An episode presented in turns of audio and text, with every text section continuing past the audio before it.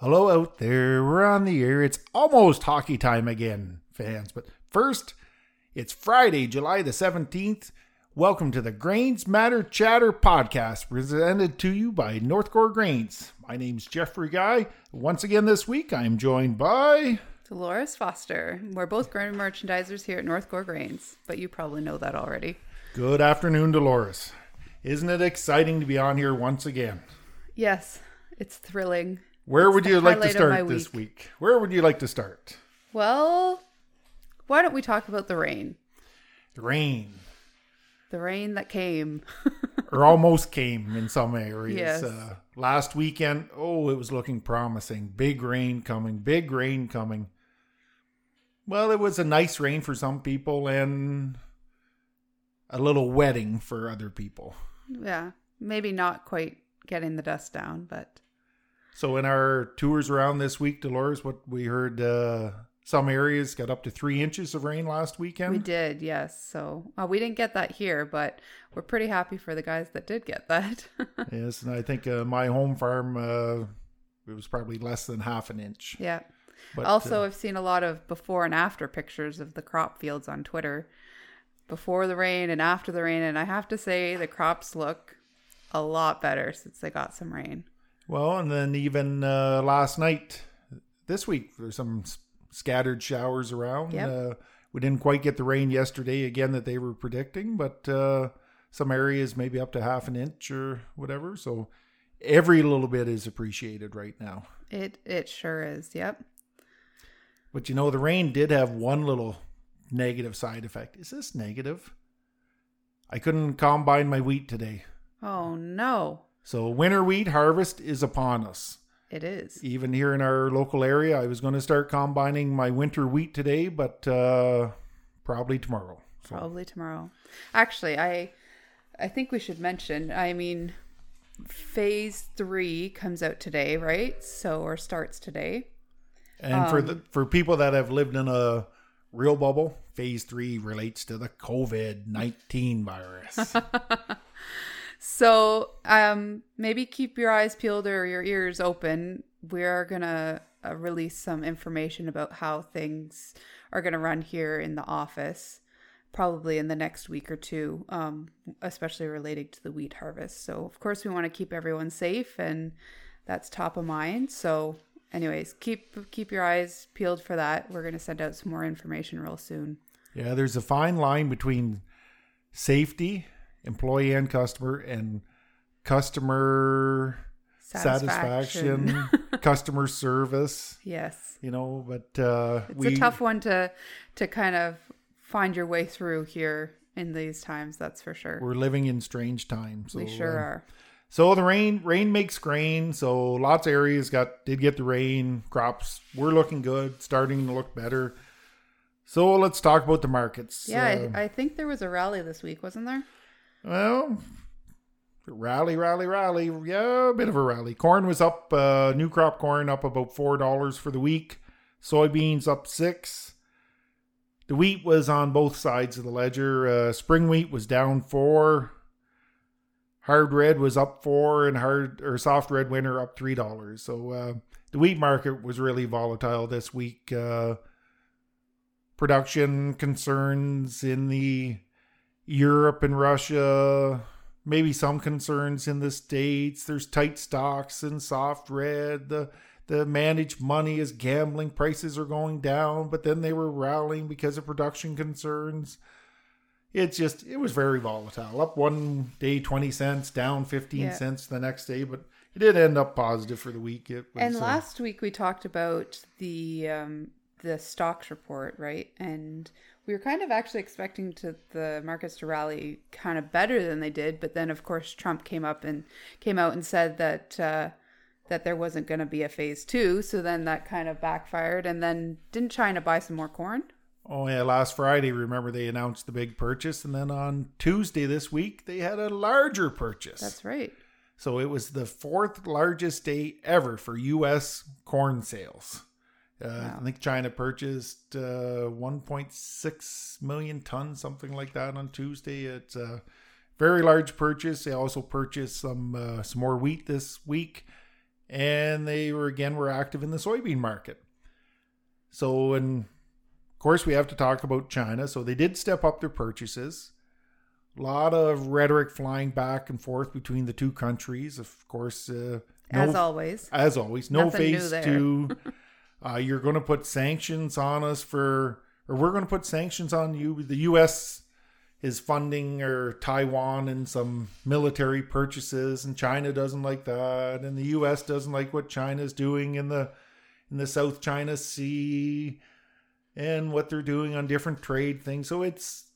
And of course, COVID. They're always Trump's always throwing something out there about Yep. this. So it uh, remember the market trades on what China says and does, but unfortunately we can't always agree or can't always believe what they're saying. No. And with Trump involved in it now too, uh, things can change so fast. So that does make markets volatile. But what really makes markets volatile? The hot, dry weather Yep. weather markets breed volatility and uh, so again we're we're dealing with everything that china's doing this week in the the markets but we're really dealing with a weather market. And that brings more of the rally. Hmm the hot and dry through much of the corn belt and but then all of a sudden they get a rain and it cools down. So prices go down but then the long range long range eight to eight days to two weeks it's hot and dry again. Yep. this morning I read two different things. It says, oh, the short term is good, long term's hot and dry, and then I the second thing I read is oh, hot and dry weather's returning this weekend. So just like most of the things that weather forecasts, they change like uh, Trump changes his mind on things. He they probably changes the amount of times Trump tweets a day. I don't know. I I couldn't keep up to that one. No. I definitely do not follow him. So the uh, have too many. I just want my tweets to be about important things here in Eastern Ontario. To And, each uh, their own, that's for sure. So when we talk about Eastern Ontario, let's talk about North Core Grains. You know the uh, what's happening with North Core Grains. Uh, I think last week we talked something about our gift baskets. Yep. So again, of course, we'd like to thank everyone that did a contract with us on our customer day, and it was it was very successful. A lot we didn't know what to expect, right? First virtual customer day, but I have to say we were pretty pleased how everything turned out.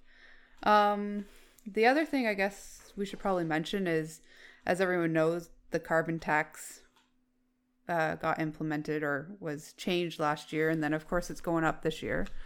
So one thing to to look out for this fall is is uh, we'll have a new line item on on our contracts there Da-da-da-da. with the, our carbon tax. So just I mean we like to keep everything transparent and clear and So right the- no hidden fees. Well, the carbon tax truly is a tax that the government is trying to hide from most consumers. Our farmers are consumers, and uh, on your fuel delivery bills, most farmers are seeing the carbon tax separate. We're going to separate that tax on the drying charges. So that uh, I think that's just fair to show people because uh, the carbon tax is going up is this year, next year, the year after that. And God knows where, where it will stop. So, but you know, one of the things I'd like to talk about the the gift baskets again. Uh, I was pretty much overwhelmed, Dolores, by how many thank yous we, I was too. you know, Like eh, people sending emails, texts, calls, and thank you very much for reaching out. It's so nice to talk to you guys, especially during this time. And yeah, we just we're so thankful for the support and uh yeah. I'm yeah, those sure- customers that reached out to us, like I, Yeah. I know a few customers that I've dealt with that uh, maybe Dolores delivered the gift basket to, and then here I get a phone call later on. Yeah. from them. Even customers that we left their gift baskets at their houses, they weren't Yeah, of course some people aren't always at home, right? You know, it was just uh, it was very overwhelming. Want to thank everybody, and I guess we should give one last thank you to uh, some of our sponsors who help provide some of the uh, the different uh, things in the gift bag. yep. it's So uh, always great to for them to step up to the plate. they did a great job. And uh, with a few of the extras we had from the gift bag, we're able to uh, Send some stuff out to 4-H. Actually, we love supporting 4-H. Of course, that's our next generation, right? So, and as always, we send some. Uh, we send a donation to the local clubs, and and then um, Beef Farmers of Ontario graciously gave us a whole whack load of lunch pails here, so we were able to to send some out to them as well. So So the clubs that are receiving the donation again this year are the same clubs or the people that were represented at our uh, yeah, banquet, usually our if banquet, our customer day last year. Always feels like a banquet. So basically how it works is if you have one member show up at our customer day then we'll send a donation to that club so obviously we weren't able to have the customer day here so no one could show up but um yeah i mean So- if we missed you let us know so they're getting a donation even though they did not have to sing "Oh Canada" with me. oh my goodness they might have to sing two songs next year We can work on that. So. So let's see the summarize here for the week, just where the markets have been. A little bit of a few things happening here around North Core Grains. We're getting some better weather here in Eastern Ontario. The wheat harvest has started. it has started The uh, pretty excited about that. Not just because I have some wheat to harvest, but it's it's nice to see crops coming off it is fairly it's early. an exciting time of year and I think with that, uh, I'm going to tune out until next week. You have anything extra to say, Dolores? that's all i hope you guys have a great weekend and uh, we'll see you next week Oh, one last thing. We're going to have another special guest next week. And uh, thank you to everybody that uh, phoned and told us how much they appreciate us having on the guest last week. Stay tuned next week. Another special guest coming. bye for now Bye bye.